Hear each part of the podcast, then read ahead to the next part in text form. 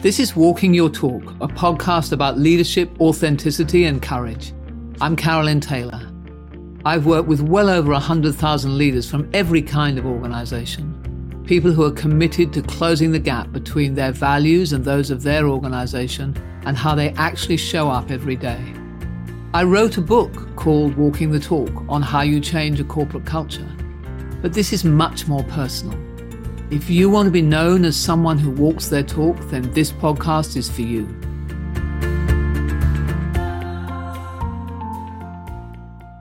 If you want to know what I really value, then look at my calendar and my bank statements.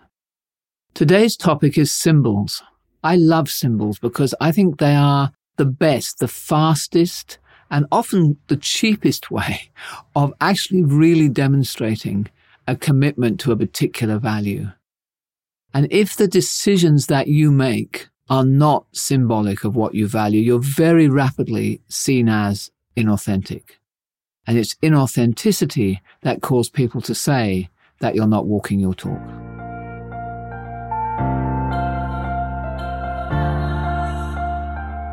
Our organization actually does quite a lot of research with clients to understand what the drivers of their culture are. And our team had some very interesting findings over a long period of time, which was that actually it was the decisions that leaders made, even more than their behaviors, that were quoted as examples as to whether or not they were living the values that they said were important or whether they were not. So decisions have a huge potential to increase the extent to which we're seen as walking our talk. So why might that be? Many of the decisions that we make actually represent choices. So we can't do everything. And so we unconsciously use a kind of a hierarchy of values to decide whether we're going to prioritize this or prioritize that. And in that demonstration of our hierarchy of values, we are in fact revealing what we really value. Let me give you some examples that you'll be encountering on a daily basis. Say you have to recruit someone, you've got a vacancy in your team.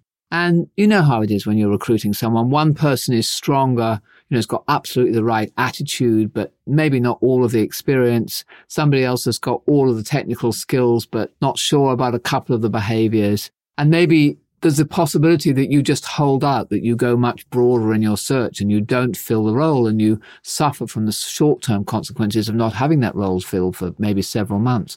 So you've got to make a choice there. And in making that choice, and let's face it, it's rare that we get somebody who is perfect. In making that choice, you are demonstrating what you value most. Indeed, you know, do you want somebody who is stronger on accountability or who is stronger on customer centricity? And which of those two matter most? So recruitment is a powerful symbol where you're making a decision. Another powerful symbol is the way that you allocate space. So, for example, on a personal level, I find I go into so many friends' houses where their office is in a pokey little room next to the laundry with no view and whatever. Now, some people have got, you know, very limited and they haven't got any choice about where they put their office, but many houses I go into have quite a lot of space. Now, I personally have a really strong view. Work is a part of my life. It's not like work, work and life. It's work is my passion. So I want to have my desk somewhere where I've got a stunning view. I'm not going to have it in some little pokey part of the house. And in that choice, which of course took some negotiation, as they always do with whoever you're living with. But in that choice, I'm displaying what I really value. So how you allocate space is a good one. And then let's take a look at the couple we started off with, time and money. Often we get to design an agenda. Maybe you've got two hours for a meeting. You've got 20 topics you could put on that agenda. What do you put first? What do you give the most time for? Very revealing that in terms of what you value. In fact, I know many leaders who just use that technique of switching the order of meetings. You talk to any organization who's passionate about safety. The safety always is number one on their agenda. It comes before the financials. If you really want to be focused on customer, start with market share, start with the customer satisfaction index. Don't start with profit. And then you start to send different signals.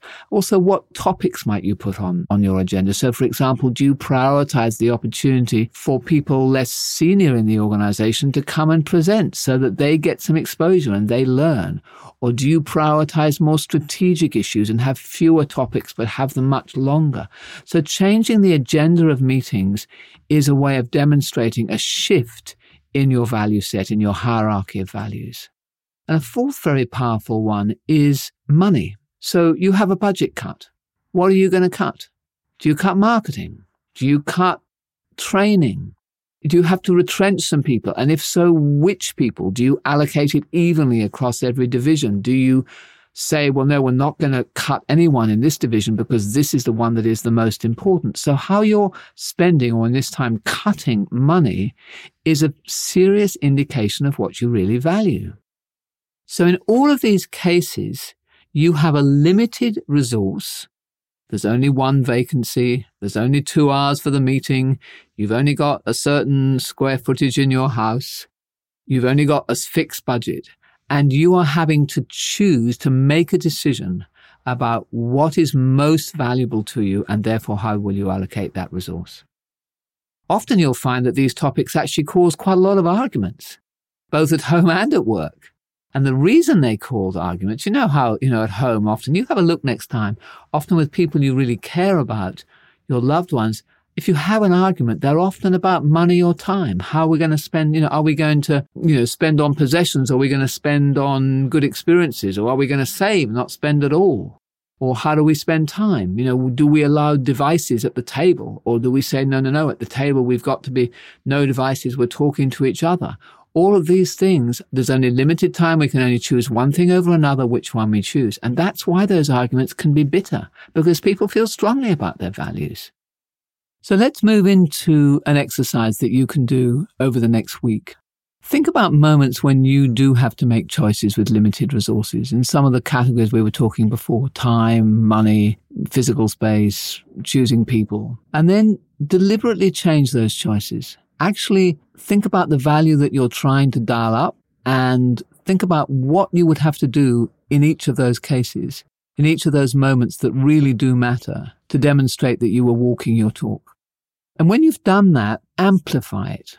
And what I mean by amplify it is talk to people about why you're changing your decision on that topic. And you talk to them by saying, look, I know we always used to put profit first, but you know, we're spending a lot of time trying to get better at really being customer focused. So why don't we start our meetings with customer? And then if we do have to cut something short, at least we know that one will never be cut short. Let's start with market share data or let's start with customer satisfaction data and demonstrate to ourselves and to others that that really now is what we want to focus on. So that's what I mean by amplifying. Not only do you make a decision which is symbolic and is an example of your actions speaking in line with what you value, but you then tell people that you've done it in order to have other people recognize that and perhaps then follow your lead. master your use of symbols and you will be walking your talk.